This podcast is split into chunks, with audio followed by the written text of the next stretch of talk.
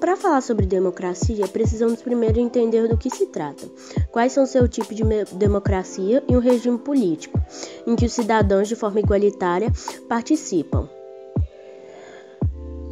diretamente ou através de representantes eleitos. A democracia direta, como o próprio nome já diz, o cidadão vota e expressa sua opinião sem intermediários.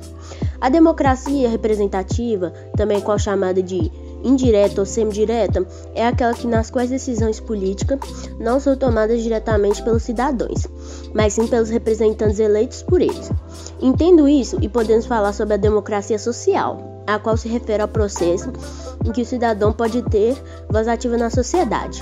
No Brasil, essa forma de democracia ocorre de forma indireta. Para desenvolver totalmente a educação no Brasil, as políticas públicas poderiam criar educação em prisões, onde dão apoio financeiro e técnico para dar ensino aos jovens e adultos que cumprem pena no sistema prisional, e a escola acessível, que aumentaria a acessibilidade no ambiente escolar da rede pública de ensino e traria, assim, mais informações e recursos às escolas municipais e estaduais, dando mais oportunidade de ensino às pessoas.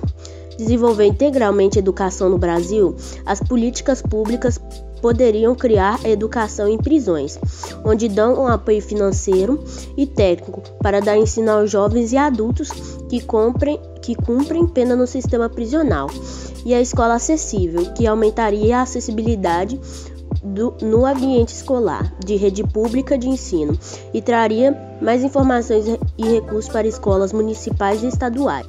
Então, as políticas públicas são todas aquelas políticas que são conduzidas por um governo que olha pelas necessidades da população e pelos serviços básicos que ele precisa atender, o que pode se considerar como o que o governo escolhe fazer ou não. Nesses serviços básicos que eu citei, nós incluímos a educação brasileira, onde sua função é garantir educação para todos, absolutamente todos, e avaliar e ajudar na melhor qualidade do ensino no Brasil. A maior dúvida de muitos cidadãos, pode-se dizer até da maioria dos cidadãos, é quando que a educação do Brasil vai melhorar. Porque aqui no Brasil o governo não age com mais dinheiro, não reformula o ensino médio, não garante uma infraestrutura decente e necessária para as escolas, e entre outros problemas. No ambiente atual em que estamos vivendo, nessa nova era de Covid-19, as escolas estão tendo que se adaptar à nova realidade de ensino à distância. Nessa adaptação, surgiram junto com essas bruscas mudanças, novos desafios.